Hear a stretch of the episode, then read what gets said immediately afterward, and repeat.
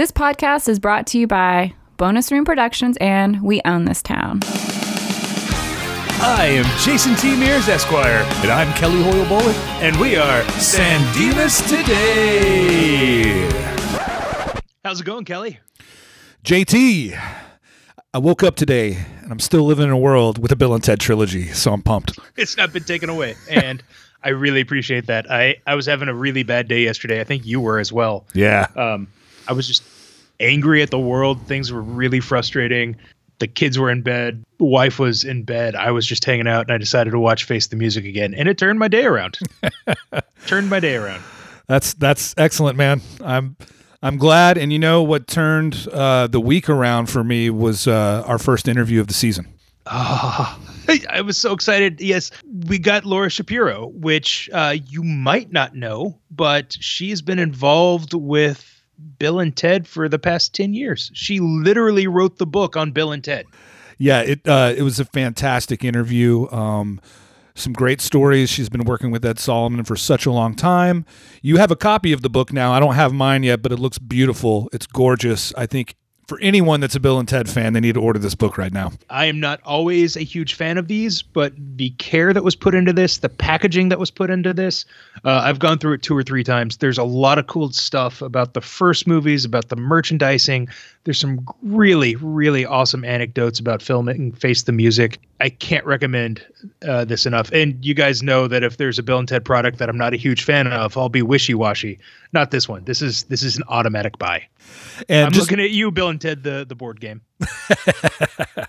hey, I did hear there's a new trivia game coming out though. Uh, I might give that one a shot. Might, but it's actually trivia about the actual historical folks, right? Though not not about Bill and Ted. Oh no! So it's incorporating actual education. I know, right? Then I am definitely in. um, just a couple notes before we uh, air the interview. Um, first off, want to say that this whole thing ends on a really touching note. So, uh, you know, please tune in. Um, we also want to make a brief apology to uh, actor Brigette Lundy Paine as we used uh, a couple of incorrect pronouns. Uh, so apologies to them. Without uh, further ado, here is our most excellent interview with Laura Shapiro. Excellent! All right, we'd like to welcome to the show Laura Shapiro. Laura, thank you so much for being with us. You are so welcome. Thank you for having me. I'm thrilled to be here. I, I, think we just want to start with how did you become a film consultant in the first place? Like, what was kind of your career trajectory that, that brought you here? I have along? a, a really, really weird trajectory. All right. That's what we like. which is which is, you know, fun to talk about. I started in the music business. I was a concert producer. And very early in my career, I mean, by the time I was 19, I was working on really, really huge um, stadium or even larger size concerts, what they call spectacle level con- uh, events, which is like the um, Super Bowl half. Wow. The Olympics opening ceremonies; those are consi- those are in the category of spectacle events, and uh, a lot of people who work big tours and um, also work logistics on on those events. And I got into that through actually Fleetwood Mac's road manager, who I knew at the time. Oh, very cool. Back when back when Fleetwood Mac was the, the one of the biggest bands in the world, so he had that level of expertise. And uh, one of the things that I started doing when I was doing that, because I was always involved with photography. My dad had a dark room in the house and gave me my first camera when I was eight. Uh, so I started doing um, video work with, to show on the stage, either between acts or um, behind bands at a time when that was really new. And uh, got really interested in filmmaking. I was always interested in writing and i made a transition into the into film and television and did a number of different things. I always had more of a gig mentality than a, than a, an employee mentality so i went from project to project. And one of my projects and i was working in the independent film world and putting together really low budget work and working on uh, studio and television a little bit, but more independent film. And one of my projects was a big conference that the Writers Guild Foundation, which is the 501c3 arm of the union, the Writers Guild, put on about screenwriting. And I did a book for the conference that was given away to everyone who attended. and it was a bunch of essays by writers about how they got started in the business. And, and this was uh, the first time I got paid for it. Yes, but this was an earlier incarnation that was smaller, that was just given out at conference. And one of the writers who participated and who was also on the board said to me, This is so great. Next time we're going to do this conference again next year, um, and we'll have enough lead time. Let's. I'll, he also wrote novels, and so he had an agent that represented him to public to the New York publishing world and said, "Let's do uh, let's do this as a published book because we'll have the lead time to do that." So we did, and that's how that first book came out. And through that book, I met a huge number of A-list writers. I mean, it was it was crazy. I people just there are people on uh, who are involved with putting on the conference who are also a lot of the board members of, of the writers guild foundation would come up to me and give me say a piece of paper with like famous writer's home phone number scribbled on it. Wow. and say, "Here, I called my friends that we talked about. They they they know you're going to call them." that is so like cool. That. Yeah, it was very cool, and that's really you see. The thing is, here here's one of the secrets to Hollywood. Once you are someone who is known to have worked with A-list people and handled yourself appropriately, which means not fanning out and not sharing information about them that shouldn't be shared, and in general, just being chill about it, that's a job qualification. Huh. Because a lot of people can't handle that. They think, this is my only, this is my big chance I'm going to pitch my project. No, you're not. You're there to do a job. You're not there to pitch your project, unless that's what you're there for. And if you don't play it in a relaxed way and a professional way, you don't get asked back because why would that be something that anyone who would hire you to do that kind of job would want an employee to do? And a lot of people don't get that. And I had already at that time worked with big rock stars, so I sort of knew the drill. I'm all, I also was over being impressed by celebrity because I had worked with big rock stars.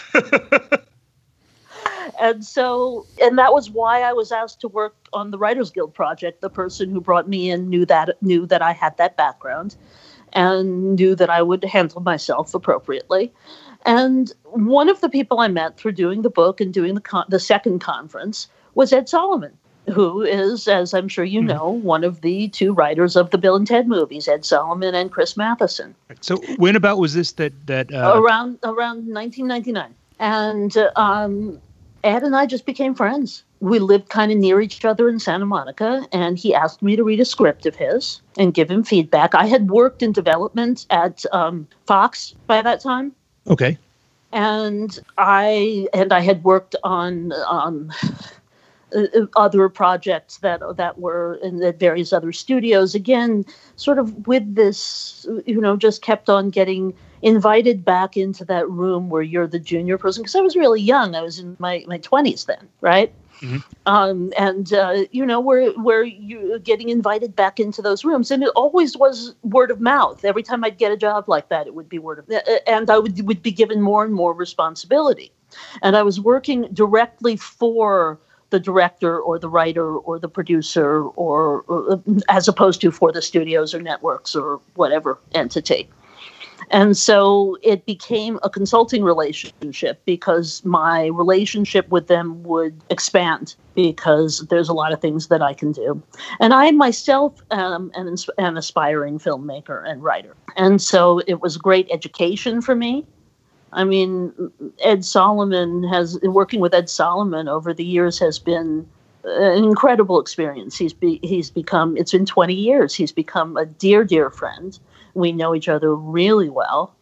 Um, I've learned so much from him, not just about writing, but also about how to handle yourself with integrity within a business where that can be an issue.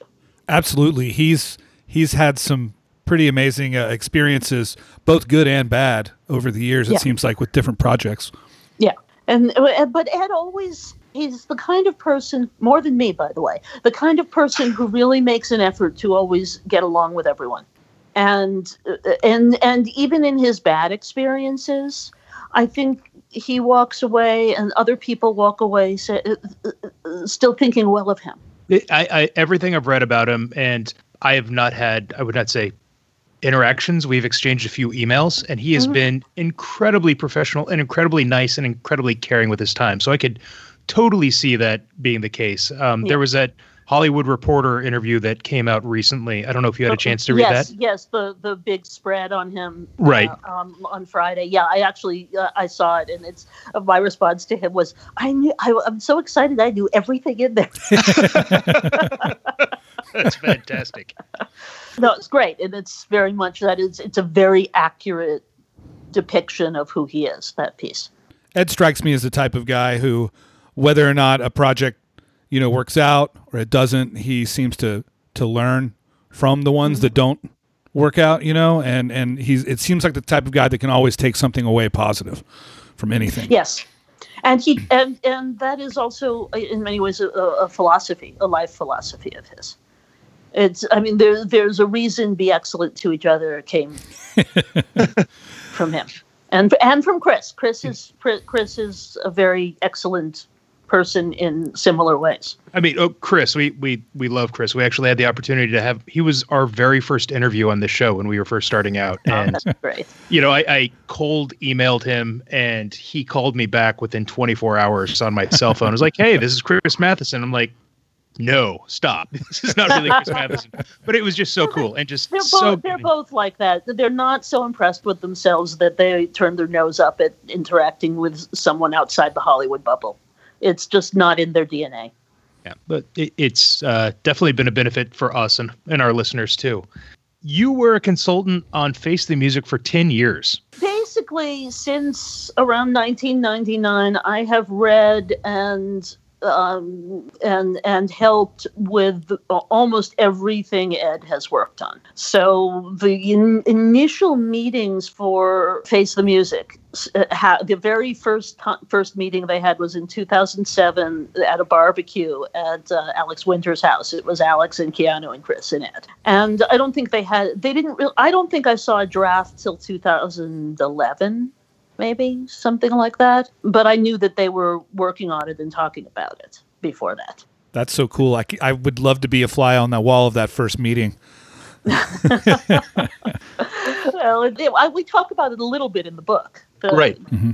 It was as much not they hadn't all four of them seen each other in quite a while at that time, so I think there was also a lot of just hanging out and and enjoying each other's company too.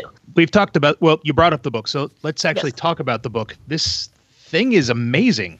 I'm a lifelong nerd and a completionist and a, a collectorist of all of my all of my favorite stuff, and uh, this is by far the nicest film book I have ever owned. I mean, you you can just Oh wow! Thank you so much. That's It- so gratifying. it looks incredible. It's got a nice heft to it, and you open it up and, and you just see the binding. It's that wonderful picture of, of Bill and Ted from the first film, like one of their uh, publicity photos that everybody's seen. But it just you can tell that so much care was put into this Yeah. thing. I, I'm just blown away. Welbeck Publishing does beautiful work. I can't take credit for the design. That that's that's all Welbeck, and they do beautiful, beautiful work. It's it's. I'm I'm proud to be working with them. Seriously. Now, I was just going to say I don't have a copy yet. Jason has a copy, and he's sent me many, many photos so I could get at least a look at it. But uh, I did see Ed say as much online that uh, you know he's he, he even said that he's he's not usually one for you know movie books, but he was just he had nothing but great words to say about the book and you. So Yeah. Well, I'm thrilled that Ed liked it. He's the reason I I got the got the job. I mean, if we you you had asked about my career, you know, I've worked on many many different things, both my own projects as well as um, projects for a lot of different filmmakers and writers and studios and that kind of thing. And um, in this case, with this project, I think it was in December. So it was very recent, really. The book came together pretty fast uh, in terms of book publishing timelines. In December, the publisher called Ed saying we're going to do this book and ed said to them i usually don't like books like this um, i'm not sure i want to participate or I'm, i want to know more before i participate i think is a more accurate way of saying it and ed said who's writing it and they said we don't have any, anybody yet and ed said oh well can i recommend somebody ah, so cool. Nice. and that's how I got the gig. And that worked for everyone involved because I was able to interview almost everyone because they just gave me everybody's email address and emailed everyone and said all the actors and the behind the scenes people I uh, interviewed and said, "Hey, Laura's going to email you." It's an insider on the project. She's been working on it, and, and so other than with Keanu, who I went went through his publicist in a more formal way because that's necessary with people at his level. They have Yes. a little bit more of a, a buffer zone. Um, I was just able to, if I had a question, I was able to say, email Alex Winter and just say, hey, Alex, um, did I'm trying to figure out the timeline about when how things happened. Did this happen before this, before or after this, that kind of thing, and was very because I was trying to tell the story of all three films in order in the book as a narrative. I, I've got to say, uh, there are pictures in this book that I've never seen before, and uh, I think that was surp- it was surprising to me as a guy who spent like so many years looking through all this stuff. So that was great. It was a real Which treat. ones? I'm curious. Uh, there was uh, some on-set stuff with the booth hanging that I had not seen before. So Mm-hmm. a lot of stuff from the first one and a few from the second one uh, that Mm-hmm. I had not seen, and just Well, you know, there's missing footage from Yes, the first right. one. Mhm. yeah, And and we uh, pre-pandemic we had this scheme about looking for it because I bet that it's in a film vault somewhere in LA. And I, I wanted to kind of crowdsource. Uh, uh, the pandemic killed all of this because all everybody's closed, right? right. I wanted to. There's two pieces. There's a, a music video that they shot at Venice Beach. That um, there's a still with Keanu that that clearly looks like Venice Beach, um, and Keanu. I think Keanu's like in midair on a skateboard. That's from that music video shoot. Um, and then the prom scene. There's pictures from the prom. They shot a whole prom scene for Excellent Adventure, and there's stills from it with the, where they're in tuxes with short pants. Yep, we we we've seen Info- those, and and we were able to talk to Diane Franklin about that that too. Um, yeah, yeah. so, but I mean, no one see that. knows where that footage is, and I had I had a whole scheme concocted where I was going to find them, and then we could do kind of a you know like the opening of Al Capone's vault. Yeah. Oh, it would be awesome. I, Yes. I know Diane had told us that she felt like had that scene made it in the movie, their uh, their prom outfits would have just started a whole new craze, a whole new style in you know '91. It's, it's probably true. It's probably true. There, there's some 16 millimeter footage at the UCLA Film and Television Archive connected to Excellent Adventure. The film was shot on 35, so hmm. it's not the film. And it could easily be that music video because it makes sense back in the late 80s when they were making this that they would have shot with a smaller, lighter 16 millimeter camera shooting uh, on Venice Beach but UCLA is. Cl- I can't I, I had an email exchange with them, and there's no way to go in and look at it right now. I, I know Alex has has. I- I've seen him tweet, you know, that he's essentially given up on finding it. But if you were some somehow able to track that down, it would be incredible.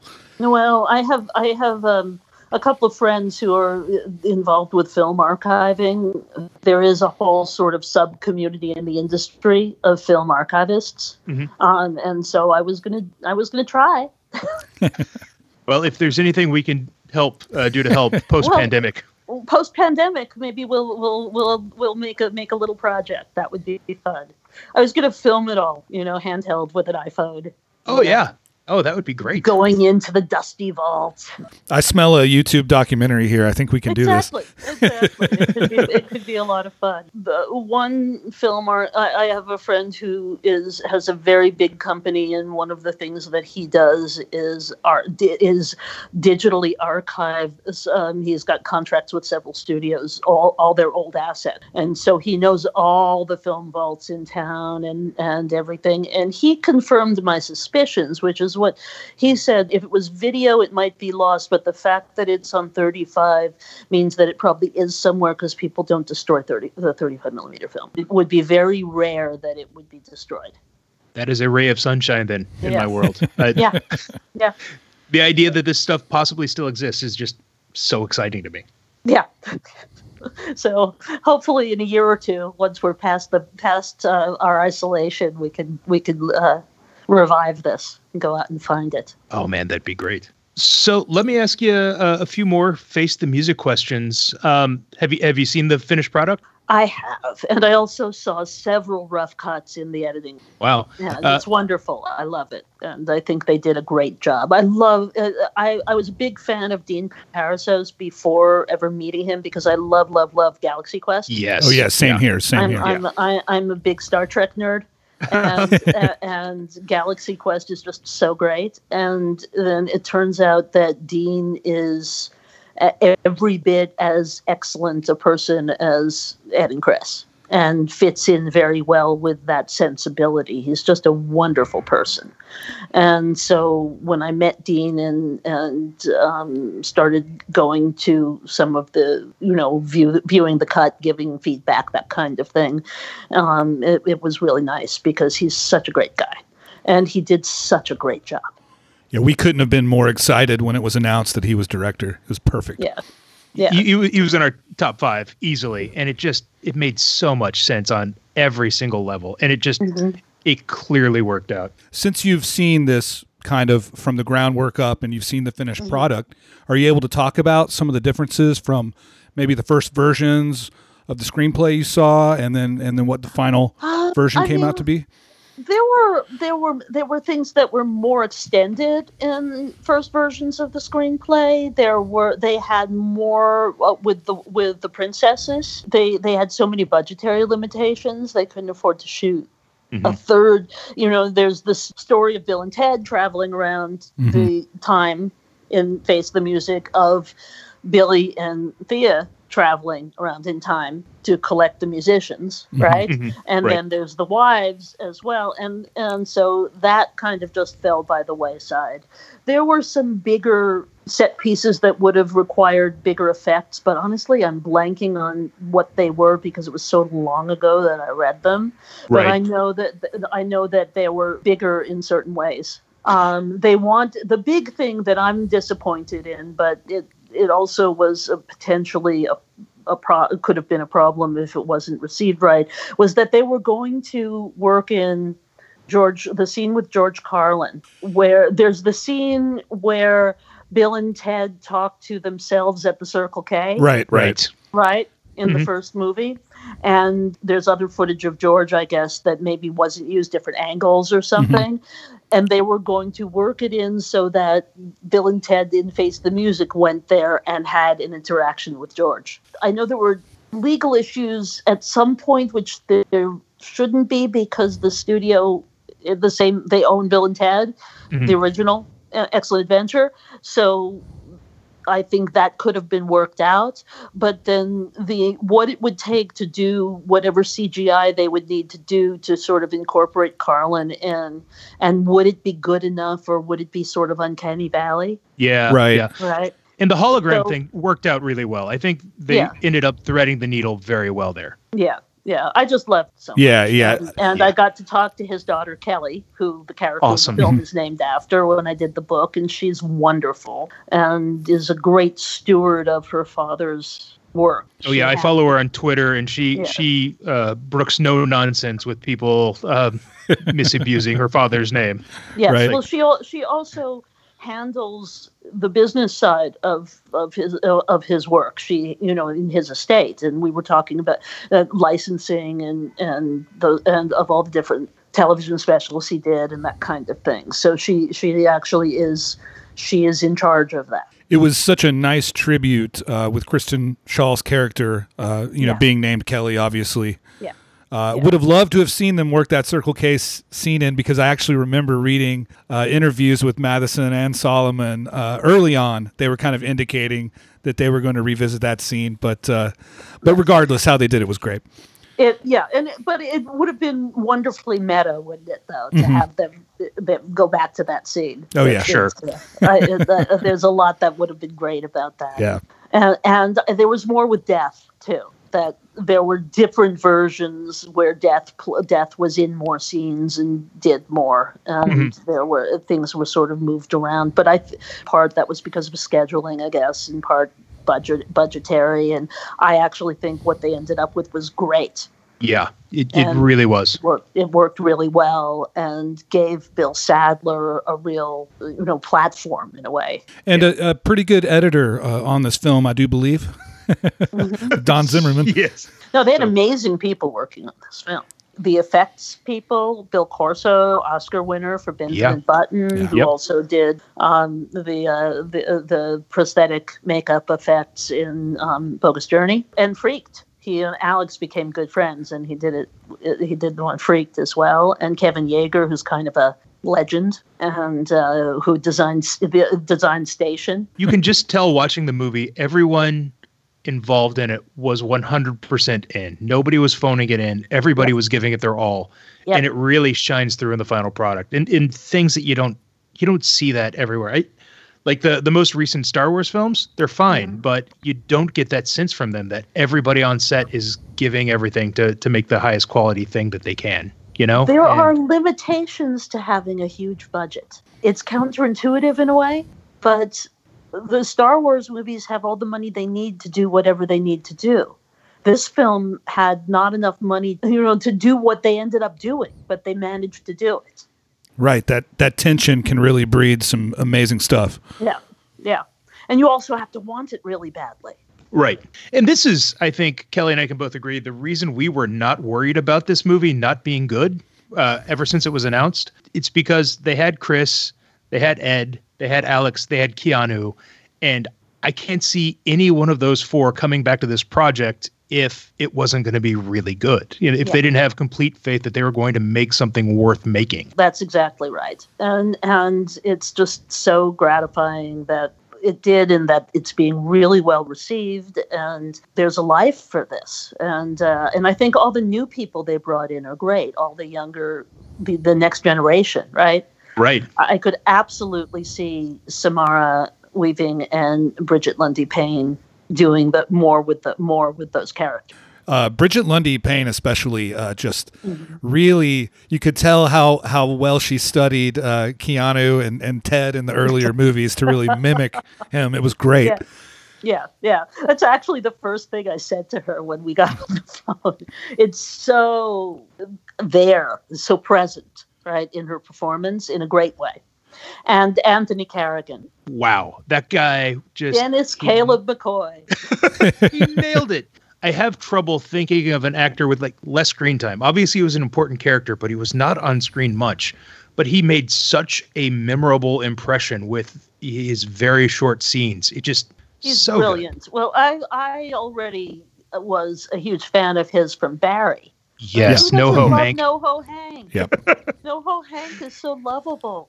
I know. He's a he's a, a he's a murdering Chechen gangster, but he's sweet. He's Yeah. so So sweet. sweet. a little bit of parallel with with with Dennis, you know, a, a murderer Right. who's who's becomes very lovable. Yeah, yeah, yeah. Who just wants to be friends. Yeah, Listen, if they stole, if they sold uh, stuffed animals of either of those characters, I would definitely Yeah. buy them for my kids or myself. Well, you know? the, it, there, Bill and Ted. Uh, you, know, you uh, you probably know because you're a collector, and there are, there's a section in the book. But Bill and Ted have a history of le- leaving no merchandising stone unturned. That's true. I mean, you got the the cereal uh, Yeah. from Purina, right? Yeah. um, the the one the one thing that I had not seen uh, in there was there was Ted in like a a, a sports car. I, I had never seen that. I mean, this was just the studio gave a uh, the studio and the the same company has had the merchandising rights for all the whole time, and so we got images from those sources. That's really cool. Yeah, that's where that came from. So yeah, there were things that that I didn't know, but I think there were things that Ed and Chris hadn't seen too in some of those pictures. And uh, there's some there's some great images of you know the fan sort of fan something lo- that looks very sort of zine, you know, pre-internet zine fan. right. We, we remember those days. yes, we do. yeah. Yes, we do. Yep, me too. Me too.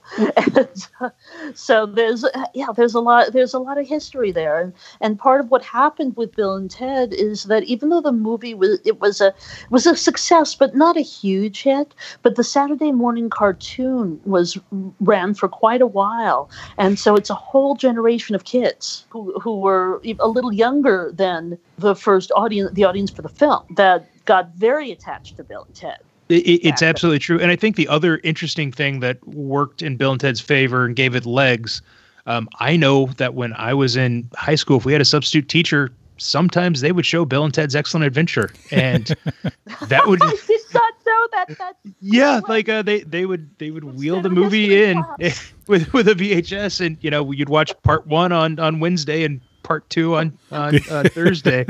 Um, and that was instead of history class. yeah, Sure. yeah, that, yeah.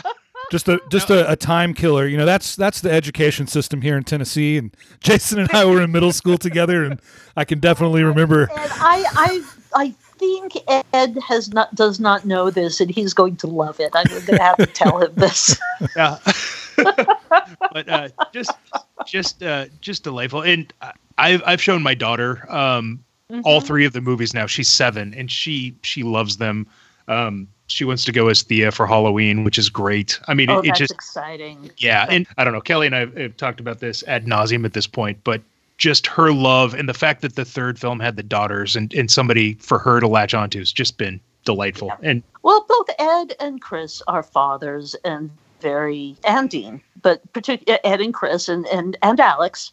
Uh, you know, they they all are their fathers and their fathers who are very very involved in their children in caring for their children. They're not uh, off on a film set all the time, which happens a lot with people in this industry. They make an they make a really concerted effort to be there and. Uh, having children was so important to them in their lives, they wanted to reflect that in the story.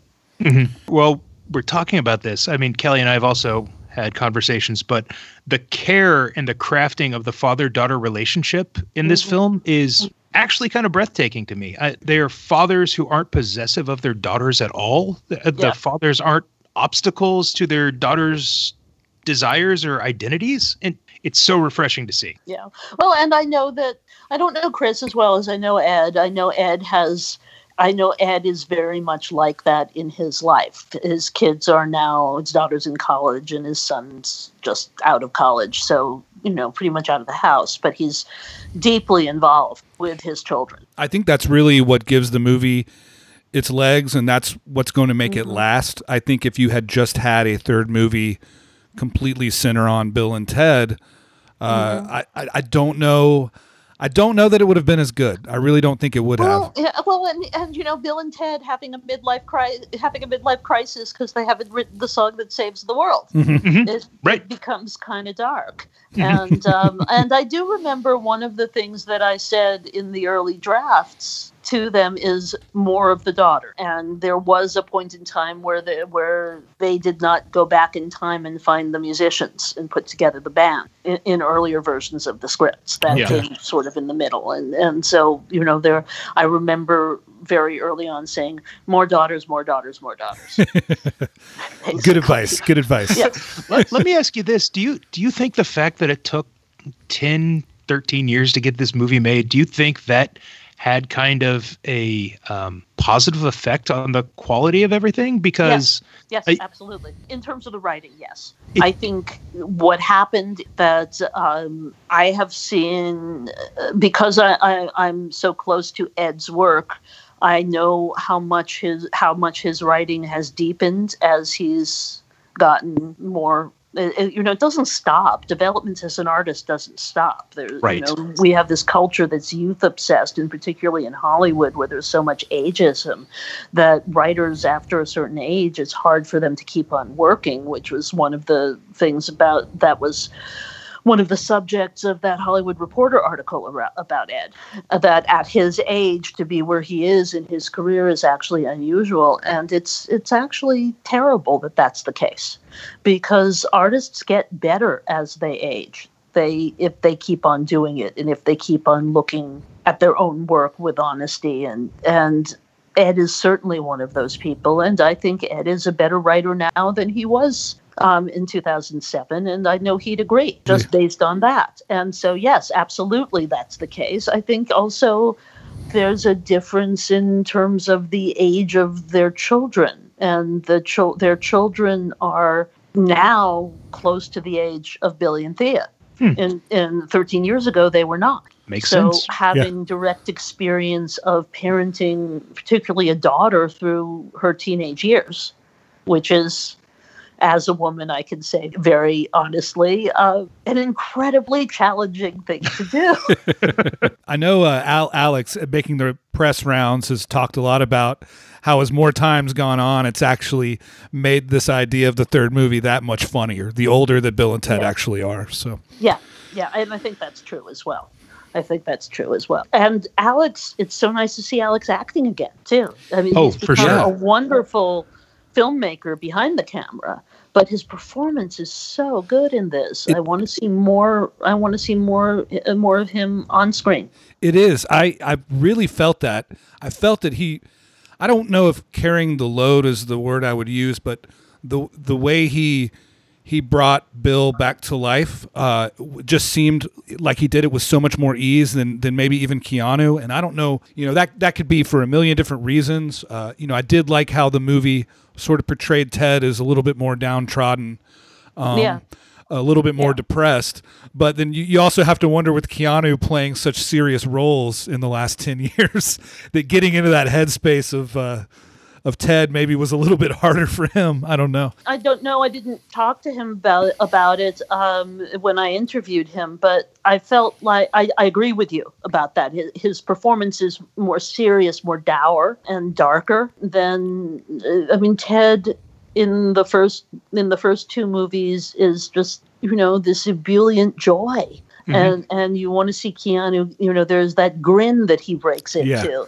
You know, and it's like you want to see that again. And uh, there's a term that Stephen Herek, the director of the first film, used about them. He called the puppy the puppy factor. Yeah. Yeah, yeah. And, and he would be, you know, watching a take, and he'd say, "No, the puppy factor is not up there enough." And that would be like the direction. He's like, "More puppy factor." You think about it, that's right. Right, they're these sort of eager, kind of floppy you know, physicality to to the way they played it, and the the, the sort of just innocent good naturedness and they they've lost innocence and i think that in some ways you know keanu was making an acting choice to someone who had that innocence who's lost it mm-hmm. Yes, and and I think it definitely pays off in in, in, in places, right? Especially that scene where he he he's visiting his oldest self and that conversation they mm-hmm. have. Uh, I think that mm-hmm. works so much better because you have maybe a little bit more downtrodden Ted up to that Yeah. point. Yeah The whole, the whole subplot between Ted and himself is just genius because Yeah. it is emotionally affecting, but it's also deeply, deeply silly. right? Just- it absolutely is and everyone involved really that loves the silliness of it i think that's part of the, what they love it's absurdist yes, it it's absolutely absurdist is. even more finer tuned than silly it's absurdist and, and it's it's it's a lot of fun And you say puppy dog factor, uh, and that's probably exactly what I meant to say with uh, with Brigette's performance. Billie Billie brings Yeah. the puppy dog factor, and that was great. yeah absolutely absolutely This has been a fantastic interview. I, we really both appreciate you giving us the time here. Well, thank you, thank you. It's been a lot of fun, and and you know, it's uh, one of the things. As I was writing this, I started writing in January, so by March we're in the pandemic, and I'm working away on it and interviewing people, and it's just feels like the world is falling apart, and it was so grounding and important to be working on this during that time. And one of the things that came up, and there's quotes from people in the book about this. You know, when, when this was started, nobody thought this film was going to be making a profound statement about the state of the world. But now, Be Excellent to Each Other has turned into an incredibly important political idea. And that's really important to the world right now. And it's a reason why I thought that the film would do really well. And I think it is doing well in large part because of that. People want to feel that way. Mhm. And it's a reminder that we need to pay attention to that. I could not have said that better myself. I know, you know, speaking for Jason, we completely agree with that sentiment. You know, I know it's what's been helping both of us get through this time. That's for sure. Yeah. Well, and, and the, the the funny little coda to that is when I was talking to Keanu and doing the official formal interview I did for the book, I asked him about that, and I said, said something similar to what I just said, and he laughed and he, he said, and party on, dude. and we both kind of cracked up. It was good moments, right? And he's right. You have be excellent to each other is half of the idea. Party on, have that light, lightness in your soul is the, uh, and it's just as important to remember that. My heart is is just goo right now, Jason. It's goo. Doing this podcast with you is a joy already, man. I mean, like it's it's the highlight of whatever week that we're recording in. But man, that was that was delightful. So nice. Cannot thank Laura enough for sharing time and insight and uh, just being so open and honest about everything. It, She was so sweet and thoughtful to talk to us, and couldn't agree more with her sentiments at the end of the interview. Yeah, for sure. All right, man. Well, uh, let's thank Michael Eads and We Own This Town for producing this podcast. And of course, Scott Bricklin, our main man on the guitar, uh, and Scooby Tunes music for our excellent theme song, Walk Away. And uh, as always, Kelly, be excellent to each other. And party on, dudes!